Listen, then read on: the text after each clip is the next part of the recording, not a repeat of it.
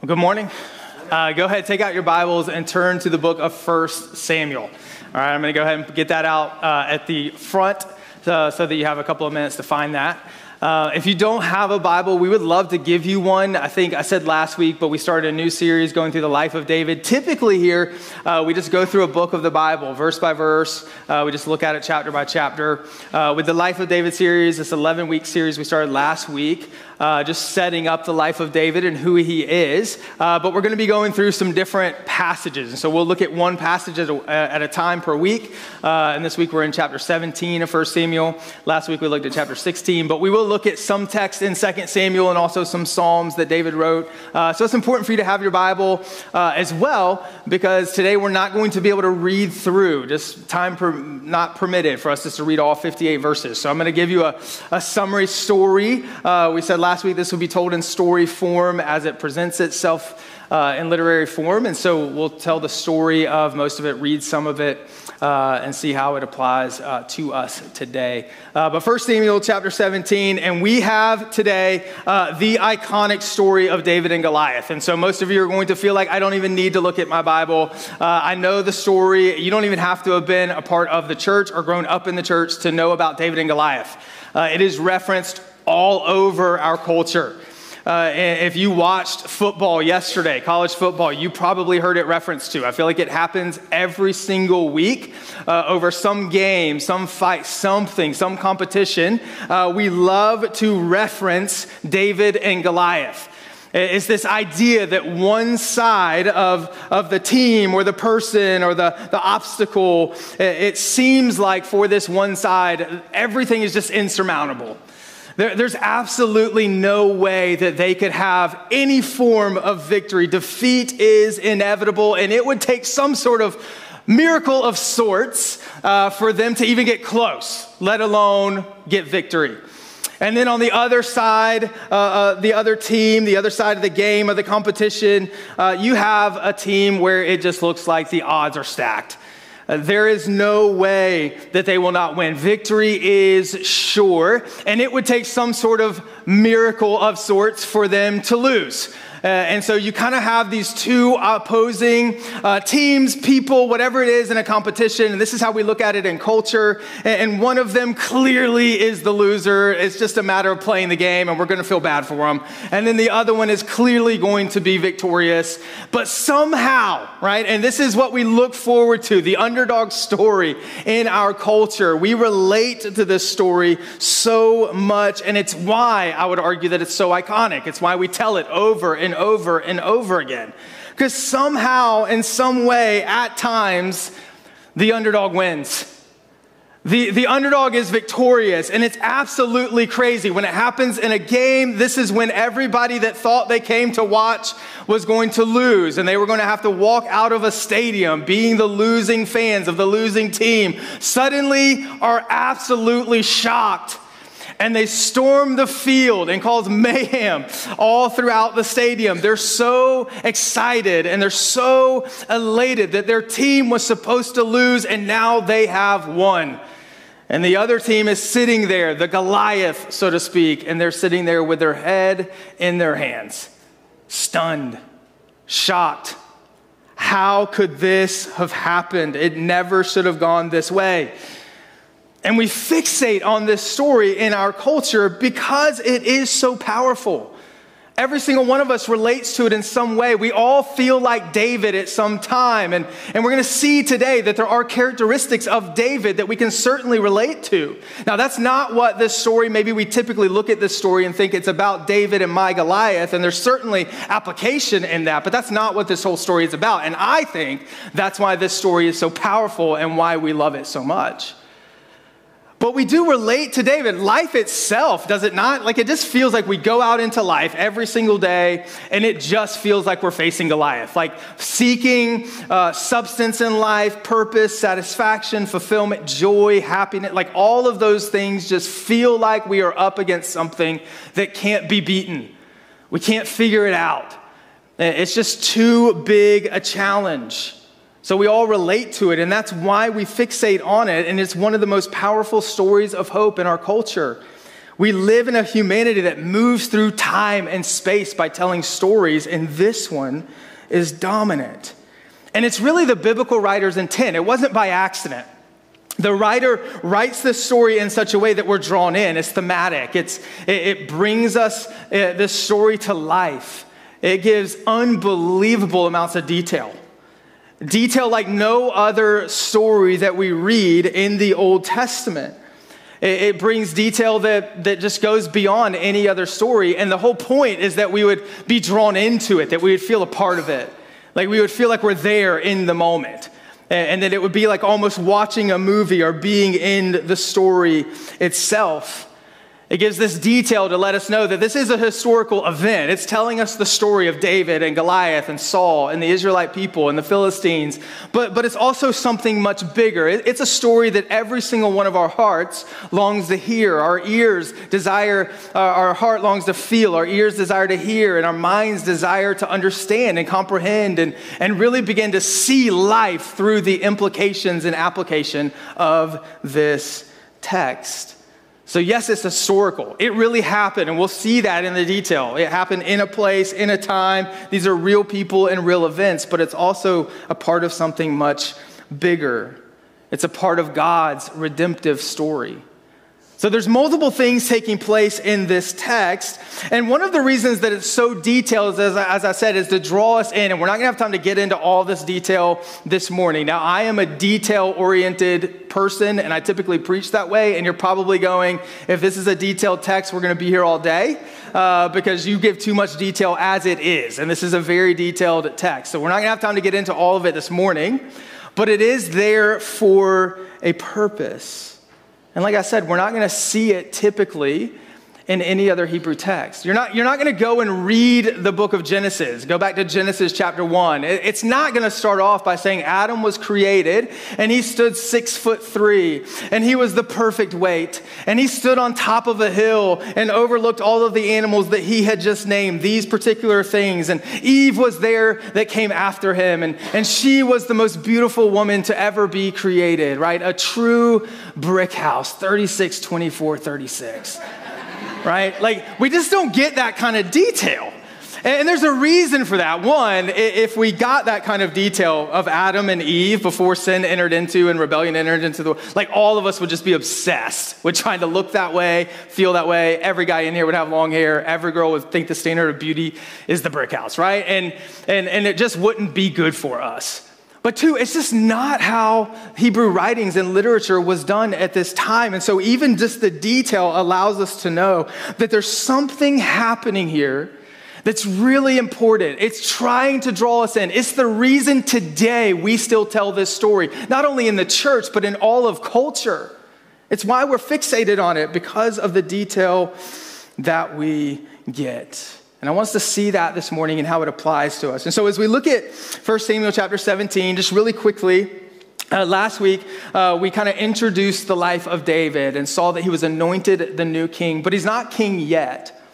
And this story goes all the way back to the beginning, how we were created to, to give glory to God and to worship Him, to know who we are in relation to our Creator and where we belong in relation to Him, in relation to one another in Him, and, and what we are to do with the things that we have and how we're to give Him glory with everything that we possess. And, and in that, we can actually thrive. Like life is joy filled, it, it, it, makes sense, it, it's how we were created to function. Anytime something create or works the way that it was created, it just it, it has joy. It has the ability to function with confidence. But we walked away from God in, our, in rebellion and we began to seek in His creation what only He could be for us. We began to worship other things our possessions, our abilities, our accomplishments, our relationships, all that were created to reveal His glory in and through. But we began to give them glory, and confusion and mass chaos begins to come. But God, in His grace and love, makes a promise to His people, Adam and Eve, that He would send a Messiah, that He would send a Savior, which we'll see in this text as it begins to flesh out a little bit even more clearly. But he promised that he would come. And then he comes to a man named Abraham and he makes a covenant promise with him that the Israelite people would begin and the Messiah would come out of the Israelite people and that he would provide for the people. And he promised that he would take care of the people. He brought them out of different situations that they were in because of their rebellion. He brings them into the promised land. God also gave the people judges. He was the ultimate king, and everybody was to look to him and worship him and follow him and, and obey him. But he gave judges and prophets to help, to guide the people, to remind them, to draw them back when they begin to veer off the way that God had called them to be as a people. They were supposed to be a people that revealed to the nations all around them and to one another what it's like to live for the glory of God that there is a kingdom and there is a king that is fulfilling and joyful, and, and we can function in the way that we were created to function, but they struggle mightily to do that. And as they walked away from God and in rebellion, they continued to have other enemies rise up against them. They were being more influenced by the nations around them than they were influencing. They were supposed to influence the nations around them with truth and love, but instead they're being influenced by the nations around them with false gods and with the sword. And so war after war breaks out, battle after battle. And they look around, the Israelite people, and they, and they say to themselves, you know what, it's not really working for us. We're, we're, we're looking at, at these other gods and we're trying to relate to our God in some way, but it, it, everybody else, every other nation, they have a king to look up to. They have a physical king that's leading them into battle and leading them into peace. And, and they began to desire to have a physical king, though they were supposed to worship God and God alone. So they go to this prophet, this judge named Samuel, and they ask that he would anoint a king for them. They're influenced by the world around them rather than influencing with joy, love, and truth. And Samuel does not love the idea, but he goes to God, and God grants the wish of the people, and he anoints a man named Saul. But Saul is a king that does not follow after God's own heart. And that was very important for the Israelite people. It's a king that's set apart. It's not like any other king in any other kingdom, it's supposed to reveal the kingdom of God. He doesn't do that. And so he is taken off of the throne, even though in our text, after David is anointed, as we saw last week, Saul's still the king for some time. But God anoints David and David goes back to being a shepherd in Bethlehem. he's doing minuscule tasks for his family and his father. He's in waiting, and we saw all of that last week. He's still not king. Finally, he's called to be a harp player and a musician for the king in his court to soothe his soul. And so, as we get to our text in chapter 17, David has been anointed king. The Spirit of God has come upon him. He's the next king of Israel. But Saul is still practicing as king.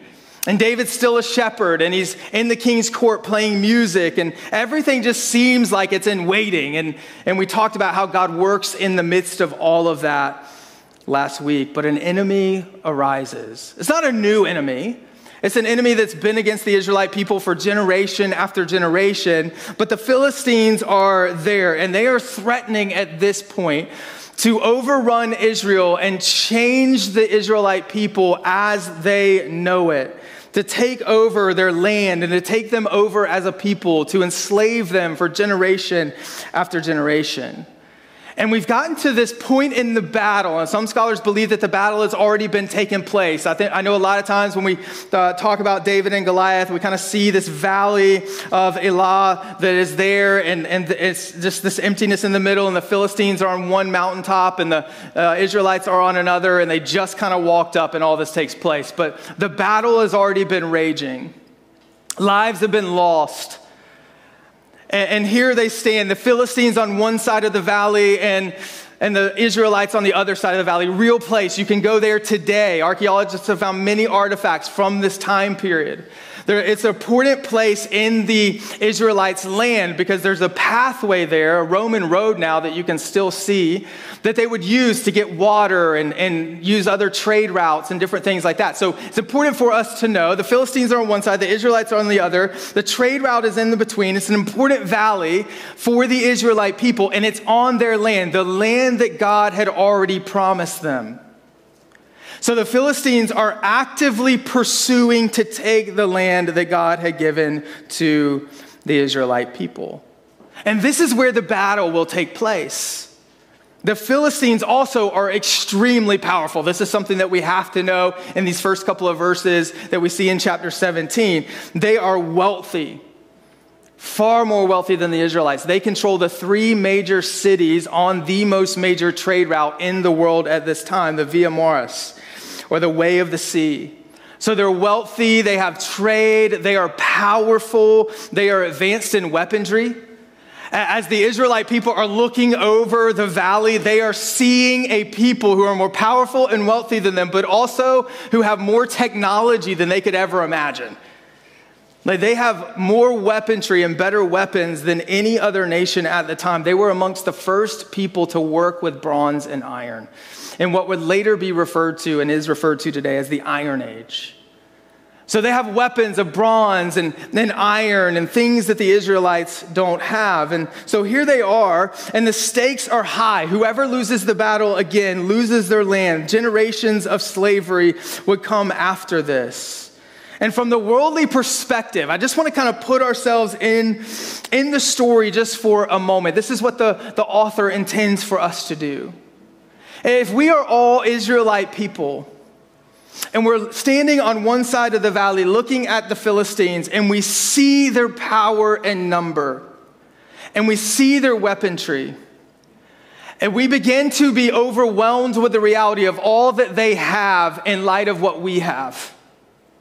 We begin to look, as we talked last week, from an outer man type of lens where life is defined and our faith is defined and our courage is defined or our fear is defined by what others have and what we have, by what we possess, what we've accomplished. Everything is about the physical world of what do I feel and, and what can I have and what can I possess and, and, and the appearance of how things look in our lives. Every circumstance begins to be seen through that lens where we're constantly judging what is the enemy and what do they have and who am I and what do I have. And when we're only looking in the physical realm from the outer standpoint of, of life, then we will constantly have, and this is one of the reasons that we relate so well to David and Goliath, though we need to see it in such a bigger aspect than we typically do. But we will come up against circumstances and enemies in our lives that we will not have enough physical ability or physical possessions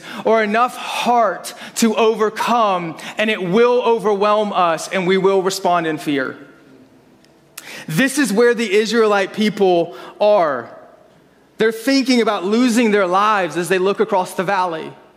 They're thinking about their spouses who will be taken, their children who will be enslaved, the history of their people and the future of their people potentially wiped away, and they feel hopeless, completely helpless. Now, they should have confidence, as we just said. If we know our Old Testament, we know the promises of God, God had given them the land. He promised that he would protect them from any enemy as long as they're giving him glory and they're revealing him to all the nations. And whatever he allows or whatever he causes in their life, he would do so for their good. But if they give him glory and they reveal him and the kingdom that he has called them to reveal, then he would protect them. And, and, so, listen to me the Philistines should have already been defeated. This battle should not be here at all if they trusted and believed and placed their faith in the thing God who can actually overcome any enemy and any battle that we are in. See, because they looked at it from an outer standpoint, what do we have and what do they have? And they weren't looking at it from what does our God have and what has our God done and what has our God promised in comparison to anything that He has created. They have forgotten in their minds and in their hearts that there is one they can have faith in that allows them to trust no matter what circumstance they come in the face of. They know that God will protect them and provide for them. They've totally forgotten. And so they feel defeated. They've forgotten what God has done in the past. And, and let me just tell you, just really quickly, as a, as a quick side note if you are not, I know we probably have some people in here today that, that don't know the Lord as their, their Savior and Lord. And if that's you this morning, I'm glad that you're here. My prayer for you is that through this text, you would see the gospel truth and you would place your faith in the one true King who saves you from everything that is defeating you and gives you the life that you were created to have by his grace through faith. But for the rest of us who are here, if you are a follower of Christ and He is not the center of everything that you are, in the lens in which you see the world, as the heart that He has given you and the community that you have with Him, and the God who has done all things for you to have life and salvation and eternity, and that's not the lens in which you see the rest of the world and all of creation, if we are not living in trust of Him, obedience to Him, and faith in Him, then listen, you will, as the Israelites in this text, have battles in your your life that you never should have faced and would have already won. This is what we see the Israelite people doing here. They're not placing their faith in the one who saves them and sustains them and provides for them. And because of that, they're facing a battle that God is allowing to reveal a beautiful thing that will call them back to Him. But all the Israelites can see is how big and strong the enemy is, how great they are, how much they have. And listen, this is how the world works.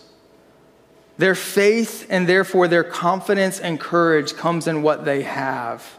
So, their equation for life, again, the lens in which they see everything, is our physical things versus the physical things we face equal fear or courage. And no matter what you place your faith in in this world, anything that is created, anything that is not the God who has created all things and sustains them, anything else, you will come up against enemies and circumstances that no matter what you have your faith in in this world, they will not be able to defeat. And your confidence and courage will dwindle and fear will rise. See, whatever your faith is in will, in your circumstances, be revealed in fear or courage.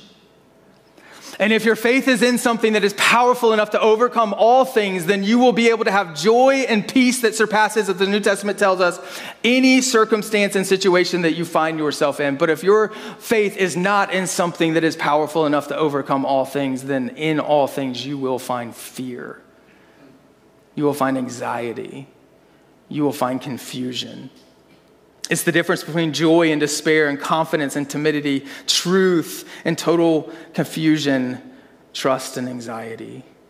What makes it more interesting, though, as we get back to the text here in these first several verses of detail, we see that the, the uh, Philistines have a man named Goliath. They have a representative.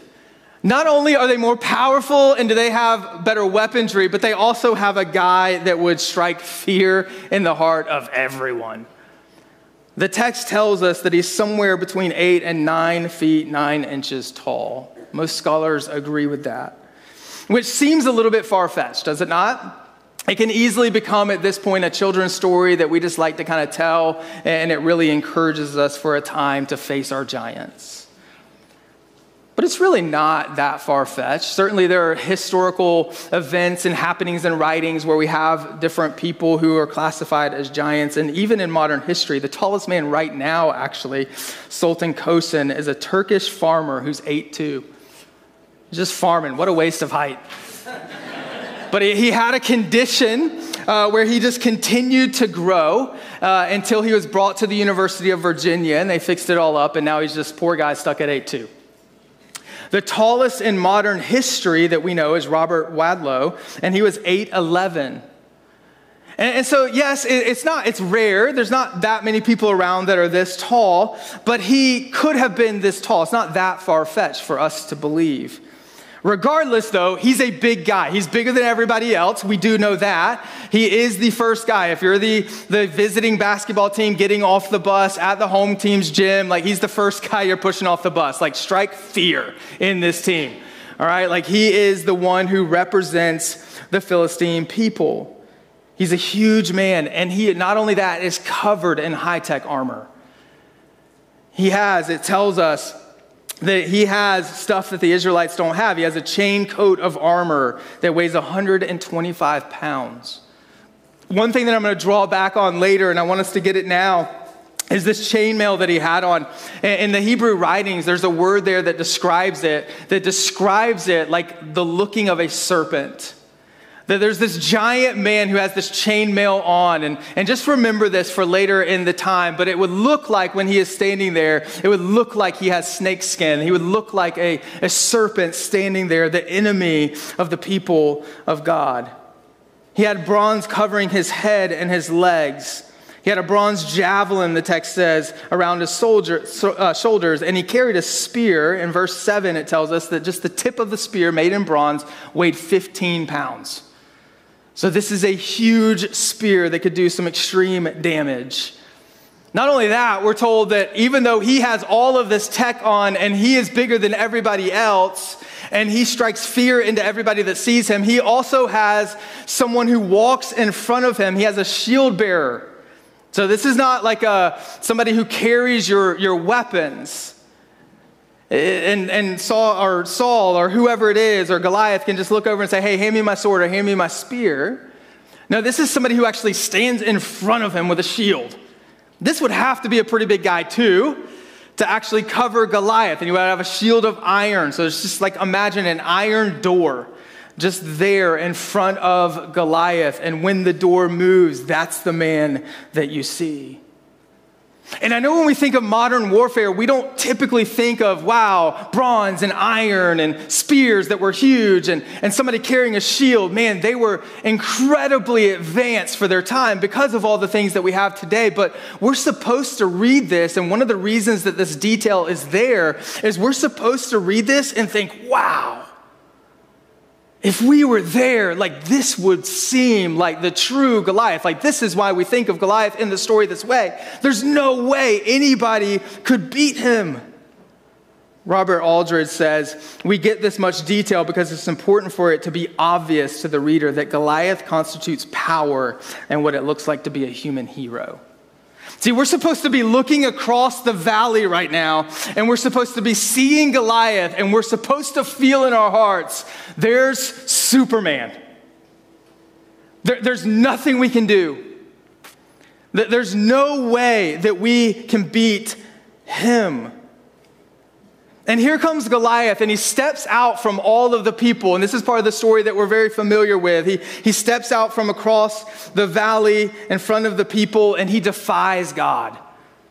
He defies the living God of the Israelites. He blasphemes against him. He says that their God, Dagon, is greater than the God of Israel. And then he says something, and, and really that begins to set this up, but he says something that really sets up why this story is so beautiful why it applies to us in such an incredible way, and why we can ultimately relate to it, though I don't think it's the reason we think we relate to this, and we often in the way that we read this story. But while he's defying God, he has this proposition. So he steps out, and basically he gives this idea of representative warfare. He cries out to the Israelite people that he is the Philistines' champion. The word champion there means that he's the mediator that he is legally representing the Philistine people. He says, I am the champion of the Philistines. I represent them legally, and I'm calling out to you for a champion of the Israelite people. And if one person steps forward and battles me one versus one, the winner takes all. So, do you have a champion? And all of Israel is looking at the champion of the Philistines, Goliath, the mediator, the legal representation of the people. And he's coming out, the scripture says, twice a day for 40 days. So 80 times he comes out and says this in just a little over the period of a month to the Israelite people, and every single one of them is terrified. They believe because their hearts and minds have been turned from their creator and they've begun to look at the world around them and judge life and judge fulfillment and judge what they can do and judge their courage and put their faith in everything that they see and what they have and what they possess and what their enemy has and what their enemy possesses. And because of that, they look at themselves and they look at the Philistines and they look at Goliath and they think to themselves, we have no champion.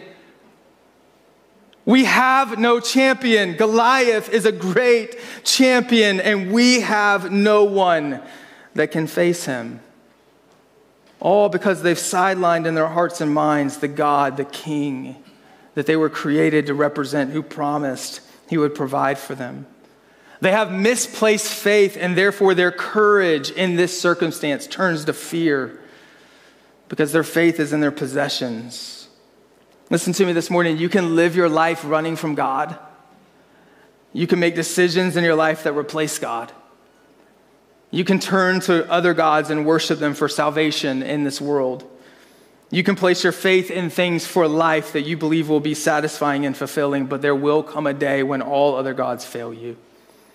And you will feel like you have no champion, but you desperately need one. Evil is too great, the world is too strong, your heart is too drawn to it. You cannot be your own champion. It will never work. You will always fail. There's no champion in a relationship. There's no champion in a job. There's no champion in anything you can accomplish. There's no champion that has ever been created that will fulfill you and sustain you because you were created only for one. But this is what the Israelite people do. And just as them, we will realize that none of the things that I have made my champion can defeat my enemy. This is what we find out in our lives. And therefore, in verse 25, the Israelite people, they, they're just at their wits' end. They're ready to give up. Verse 25 says, Surely Goliath has defeated our God. He defies him. This is where the God of Abraham and Isaac and Jacob, this is where that trail it ends. Like we have no hope anymore. Sure he's done some things in the past and sure he's provided for us and sure he's made promises to us, but but we are looking and we see something that is insurmountable and therefore there is no way. This is the end of the road for our God. We are doomed. But what makes the story beautiful is that that's not the end.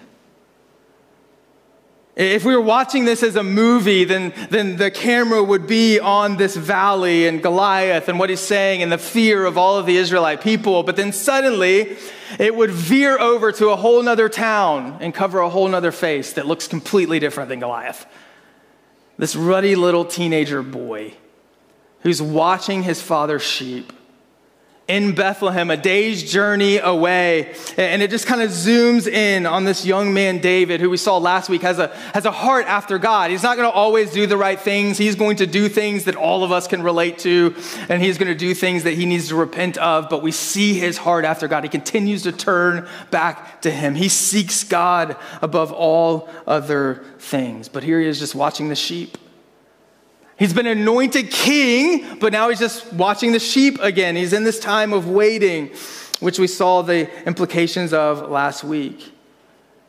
This time, though, the author does give us a little bit something different about David. And I think it's just to give us this little uh, insight into the fact that David is not as meets the eye.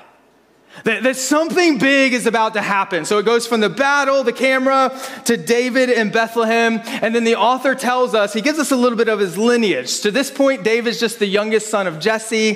He's just this young man who's scrawny, and, and there's not much to look at there. There's no kingly attributes. But then the author, as he moves from Goliath to David in this instance, gives us this clue that there's a surprise to the story coming. That, that while we're all kind of feeling feeling like we have no champion and that there's no hope for us and that God has failed us, that God is always at work, that He's always faithful, that He always fulfills His promises. He's always moving towards His glory and our good. And so he tells us his lineage, and, and we find out that David actually comes from a line of great warriors, and this is the family that actually founded the town of Bethlehem. But David's still under 20 years old. He's too young for battle. That's why he's not there. We're told that his three older brothers are there. They're with Saul in the battle, the king at the time. And Jesse calls David over to him from watching the sheep, and he calls him to him. And, he, and notice that he doesn't call David uh, for the purpose of, hey, the Israelite people are at a standstill. They're afraid. They, they've forgotten who our God is. They've forgotten God's promises. They're feeling like God is failing them. They feel like it's the end of the road for our people. There's no champion to represent them. So, you, David, you have been anointed king. And I know you're not king yet, but this is your time. And, and the Holy Spirit has come and rested upon you. And, and certainly this is the call. Like this is the moment. This is, this is the time. Go and ride into the valley and deliver your people. Reveal that God is great and he is in control and he is faithful. But that's not what Jesse does. He calls David to him and he asks David to deliver some food to his brothers. And so David is going to go and deliver this food to his brothers and his commander. And Jesse asks for him to bring a word back. How are they doing? I want to know about the welfare of your brothers. And just really quickly, notice David's character here in verses 20 and, and, following. He happily goes. Like he, David never complains. I don't know what he struggled with in his heart. I don't know what he did that we don't see, but it appears that he is just always confident and joyful doing what God has called him to do in whatever circumstance he is in. He's trusting that God is good. We don't have time to preach on it this morning, but there's a repetition here in the language and what David does to prepare himself to take the food to his brothers. It says that he found a keeper for the sheep. And then it goes on to say that he left all of his possessions with a keeper. And those are things that are really easy for us to just kind of glance over. But I think that it's really important for us to see that as David marches towards his calling, he divests himself of everything he needed to leave behind to do what God had called him to do. And sometimes in our lives, and David does this out of desire, and he does this out of his passion, his greatest passion. Listen, our greatest passion, what we place our faith in, will always be revealed in the moments of our lives. We will always act upon them. We'll see that in just a moment in David's life. But here, he, he totally divests himself of everything that would hold him back from doing what God is calling him to do. But he doesn't use the sheep. It, it's not like, finally, I've been taking care of these sheep. I don't want to do this. This is a bad job. I'm way better than this. And just leave them behind. Someone else can worry about them because I'm moving on to bigger and better things. No, he shows us his character and his heart for God in the fact that he loves the sheep enough to know he needs to leave them, but he will provide for them. He has all the possessions that God has given him. He knows he needs to leave those behind for at least a time, but he finds a keeper for them. He shows us his heart after God, and he comes running into the valley. I just imagine David, this young teenager, just kind of running with his tray of food or whatever it may have been, just totally embarrassing his brothers.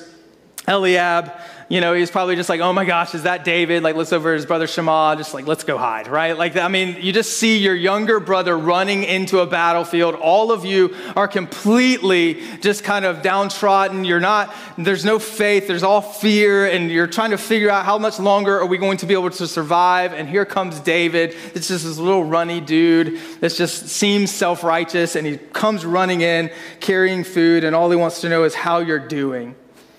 And your answer would just be like, How am I doing? Like, why would you even come here and ask us that? Isn't it obvious how we're doing? So here comes David.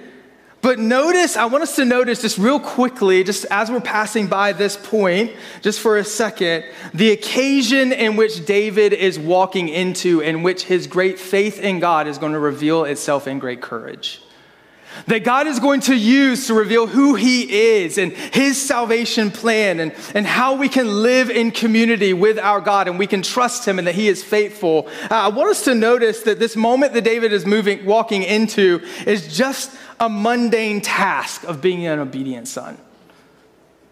Like, th- there's no moment building up here unless we can see the whole story where, in any way, shape, or form, we think David is coming in on a white horse to save the day. It just isn't the way that we would see this story. Like, he's just a sheep keeper. And now suddenly he's like Uber Eats, like he's just bringing food to his brothers. Like he's just doing one mundane job to another. He's just being obedient to his dad. But let me ask you this when you think about your faith, when do you think that your faith will be most needed? And what are the moments in your life that it is most tested and revealed in fear or courage? When are the moments in your life when you have the ability to reveal that God is trustworthy and that He is faithful, and, and you can rest in that in your own heart, a joy that surpasses in peace, that surpasses all understanding, and, and reveal that to all of those around you, that there's a greater God than the thing that you might be up against or that you might be losing in your life? When is that moment? Is it when you're all suited up and ready for it? Or is it maybe on a casual Friday when you're going into work just looking forward to the weekend. That you get the call that you're sicker than you thought you were. The giant comes, the enemy is there. Maybe you're just on a Saturday going in the car with your family to do something fun that you haven't been able to do in a while, and you get the call that somebody in your family that you loved has passed away. You find out that you're laid off. You find out that your marriage is on the rocks. A friend confronts you about your faith and you get really uncomfortable about it while you're trying to hang out with them and build a relationship with them. And, and there's no armor on you. You're not, you're not ready for that. It's just a mundane task of your life. But listen, when that moment comes, what your faith is in will be revealed. And what your faith is in will determine how you handle it. Are you prepared? Are you leaning into God? Are you seeking Him now? Oftentimes we try to microwave relationships and, and faith because something has happened, and all of a sudden I need a champion, I need a Savior. And we look around and we haven't prepared ourselves, and our mind has drifted, and our hearts have faded. And, the, and we look at the fact that there is a champion in our God, but we can't see Him anymore because our heart is not prepared, and we're overwhelmed with the enemy that looks so much bigger than us. And so we think to ourselves, there's no champion. There's no hope in my life. When the enemy comes, when the moment happens, when the circumstance gets hard, your faith will be revealed, and it will be revealed on whether it is big enough to overcome, big enough to give joy no matter what happens, or if it will cause you to have fear in your life. And David's private, everyday faithfulness to God, his time with God, his time in prayer, his time in community with other believers, leaning into who he is in God, allows him to see the world through a different lens. His faithfulness privately leads to his faithfulness publicly. And so I just want us to think about what, what is our faith in this morning? What, what am I resting in? What am I believing in? What am I turning to? Individually, this is a major ordeal, but we also need to ask ourselves this question as a church today. Because there's a culture all around us, like Goliath, saying, Stand against me and you will be crushed. Don't believe what I believe and you will be crushed. And right now in our culture, it seems that so much of the church is like the Israelite people standing over to the side, unable to see the truth, wrapped in the lie, worshiping false gods, and not acting, not standing up for truth. And listen to me, your greatest passion will always, as I said, be revealed in everything that you do, especially in the times of trouble. Listen to what the pastor Charles Spurgeon says of David. David had the true faith, and that leads to a holy daring, he calls it courage. Not just sitting back and hoping that God will be faithful, but that God will be faithful to use his people as he has promised. He goes on to say, What stories will you tell when you are old? Stories of standing firm on the truth for the love of those who are around you or those who come after you. This is your time. This is your watch. How will you tell great stories, he says, if you never even labor to tell children's stories of God's faithfulness in Sunday school, not just from the book, but from your life? And I love how he uses that analogy because it just goes to show in the 1800s, it was just as hard to get people to serve in the kids' ministry as it is today. So he, th- he like throws that in there. It's like, if you love Jesus, you'll be telling stories to the kids, all right? But then he goes on to say, How will you tell these stories if you don't have stories of overcoming your own sin? Stories of telling your friend about Jesus, stories of standing for truth when the world around you caves to every pressure. Many Christians, listen to what he says, many Christians today, and it's still true of our day, live lives that are spiritually blank. We have empty pages of faith God will do what he has said he will do. Will you be a part of it? Where is your faith? What do you turn to? David's greatest passion is revealed in this moment, and this is why he's ready. And so when he comes out onto the battlefield and Goliath comes before him, here's what we see in the back half of this passage that we just read. Goliath comes out and he begins to defy the living God, and David's hearing it for the very first time. And he just kind of looks around and he starts going like, "Is this the first time he's saying this?" 80 times? Like he said this 80 times, and none of you are doing anything. See, he sees the world through a completely different lens. His faith is in something completely different. It's not in the outer man, it's in the heart. It's in the God who created him. And, and he has a faith that has courage.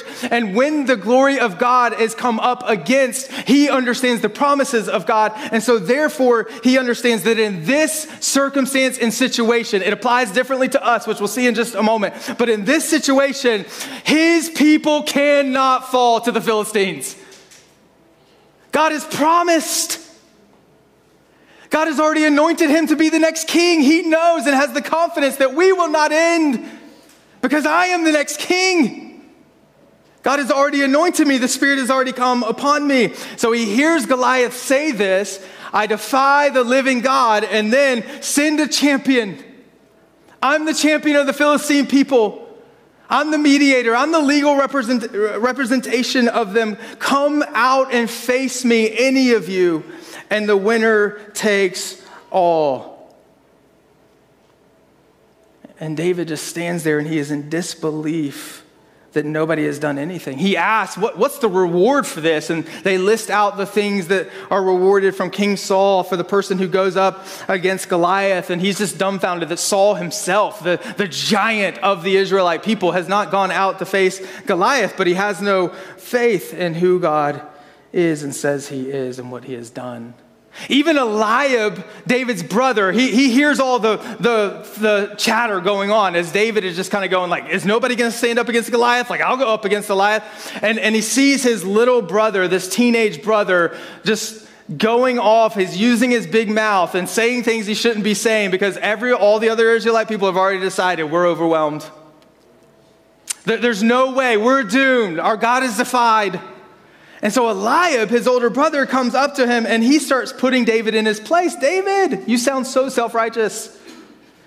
Like, you're being way too radical, my man. Like, just back off a little bit. You're just a teenager. We all have like a past and history and training and war, and we understand the situation because we're looking at what they have and we're looking at what we have, and we're determining that our faith is in what we possess, and therefore we should have fear, not courage. And so you need to just calm down a little bit because you're being way too radical. And I just want to throw this out there. Oftentimes, when you completely surrender yourself, yourself to God and you put Him at the center of everything in your life and you give Him glory in all things, revealing who He is in everything that you do, the people who should be on your side will be the ones most against you.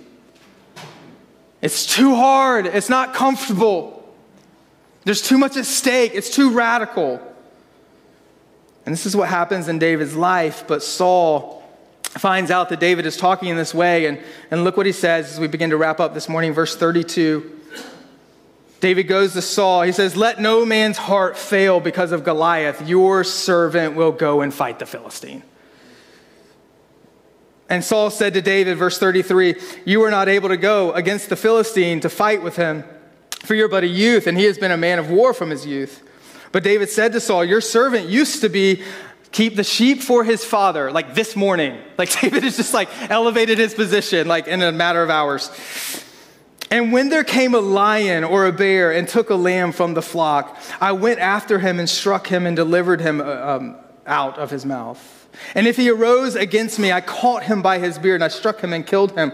Your servant has struck down both the lion and the bears, and this uncircumcised Philistine shall be like both of them. For, listen, really important, he has defied the armies of the living God. Why is David doing this? For God's glory. He has defied the living God. And David said, The Lord who delivered me from the paw of the lion and from the paw of the bear will deliver me from the hand of this Philistine. And so Saul says, Go ahead, may the Lord be with you. Now, isn't this absolutely incredible? Like, here's this teenage boy giving this speech to the king. And here's what I want us to see in this situation. It becomes very evident that David, as I said, sees things completely different than everybody else. Everybody else is asking, How big is the enemy and what do we have to combat it? But David is asking, How big is God and what does he want? He knows that he's bigger than any circumstance he could come into. Everybody else is asking, and their hearts are captured by the imagination of how big Goliath is, but David's heart is captured by how big God is.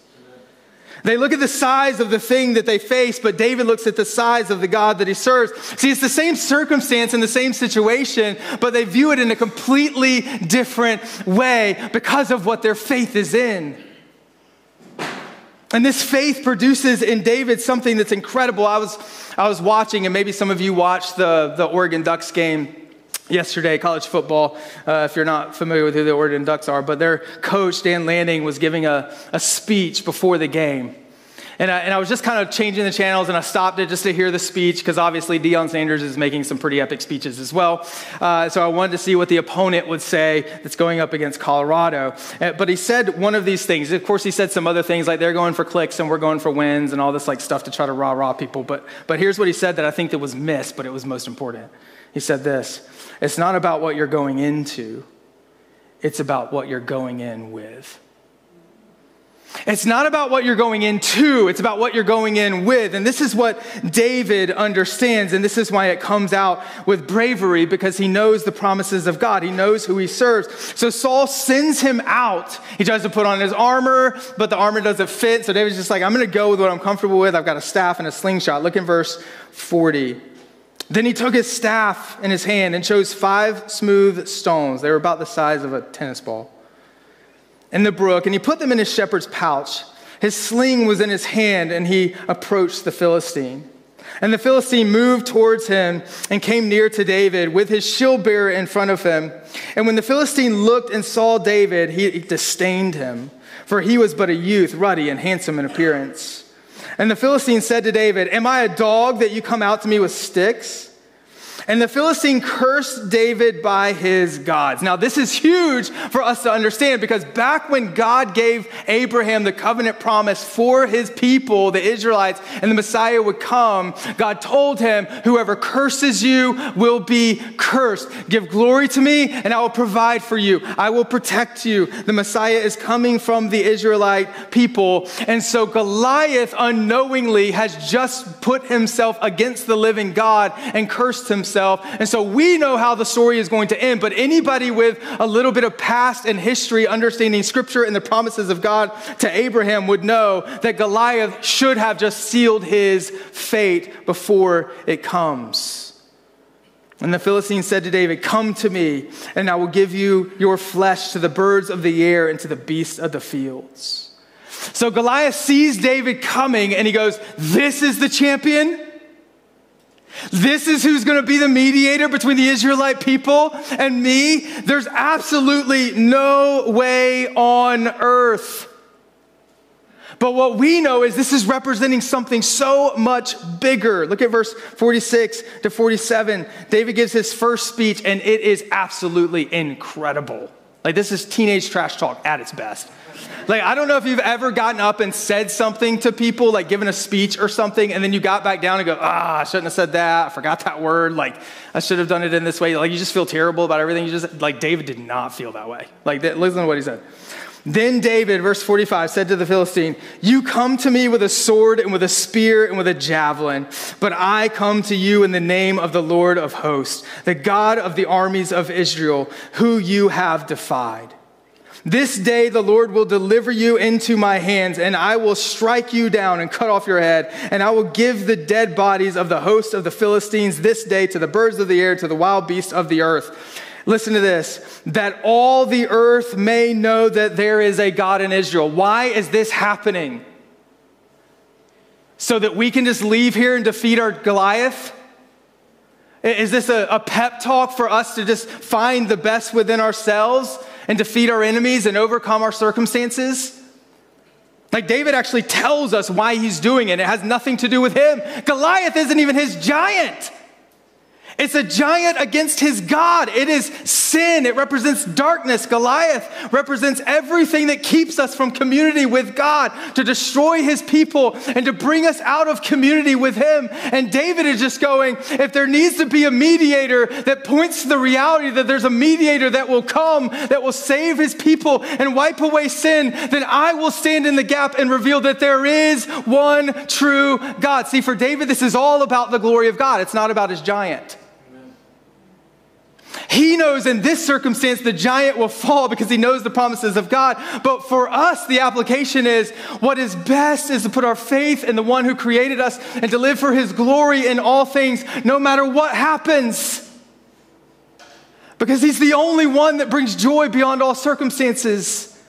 And in the end, I know the promises of God, and He will return, and He will restore, and He will make all things new. And for all of eternity, I will be with Him in His kingdom where He reigns and rules. And we can live now like David in the courage of the promise that is to come, that God is going to make all things new. That's the application for us this morning.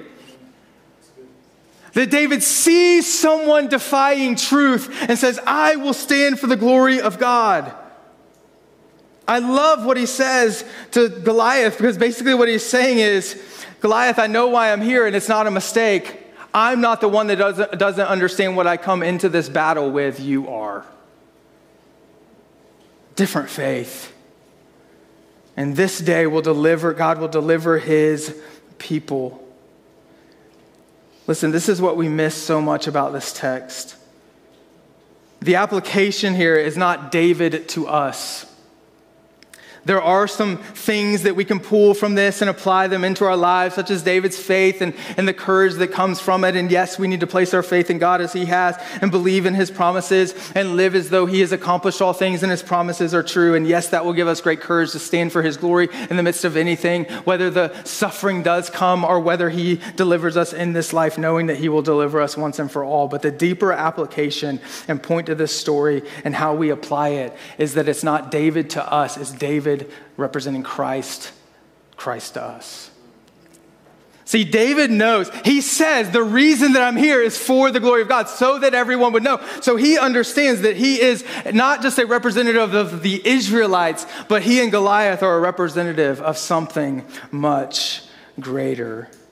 This is why he says the battle belongs to the Lord. And so, 60 more seconds, here's how it all ends up. He goes running towards Goliath. He slings in hand, he throws the rock, it hits Goliath in the head. Goliath falls straight down to the ground, face down to the ground. And then David goes up to him and takes Goliath's sword, cuts off his head, does everything that he said he would do. But there's so much implication there we can't miss. Now, we don't have time to really weed into it, but if we go back to 1 Samuel chapter 5, then we would see that the Philistines had already defeated the Israelites in battle and stolen the ark and taken it back to their capital and their temple. And they put the ark of God that's representing the presence of God with the Israelite people next to their God, Dagon. They wake up the next morning and Dagon had fallen down face first before the ark. They put him back up. That's weird. And they come back the next morning. Dagon had fallen again on his face before the Ark of the Covenant. They put him back up. They come back. Three days later, the Ark is there in the temple. Dagon had fallen again, but the head had been severed off the statue before the Ark of the Covenant to reveal to the Philistine people that there is no God greater than the God who is the creator of all things. And David is representing this again to us on this day with Goliath. There was a promise given in Genesis chapter 3 that though we have rebelled, God in his love and his grace would send a Messiah, and though he would be bruised, he would crush the head of the serpent. See, we have to realize, and what David wants us to know, is that Christ is our champion. What Hebrews chapter 11 says is that we have a champion in Christ that is greater than any other champion, and he is the only one that can save us and sustain us. See, what David points to is that there would be another unassuming boy born in Bethlehem who would grow up in obscurity, not esteemed by men. His brothers would mock him. His claims would seem silly and extreme, but he would step out against the enemy in the valley of death and go to the cross. And three days later, the stone of his tomb would be rolled away, and this stone would crush the head of the enemy, Satan, and sin. And now we, like the Israelite people, here's how the text ends, verses 53 on. All of the Israelite people, suddenly courage changed, faith changes. They see that they've won. The insurmountable team, the underdog, has defeated the one that should be victorious. And so they storm the field. Now they have a confidence they didn't have before, and they go out on their mission and they begin to take care of the Philistines and give glory to God in everything that God has done. And because we know that we are victorious and God will return and He will restore, today we can go because we have the great champion Jesus Christ who saves us from our sin, mediates between sin and death and God so that we might be brought into community with Him. We can see the victory in the cross and the resurrection, and we can storm the mission field, revealing his goodness in everything that we do, with everything that we are in victory, not because of what we have done. See, in this story, we are not David, we're the Israelites and Saul. I'm too afraid. It's too big. There's no champion. And Jesus comes in and he saves us. And in him, we can live as we were created to live.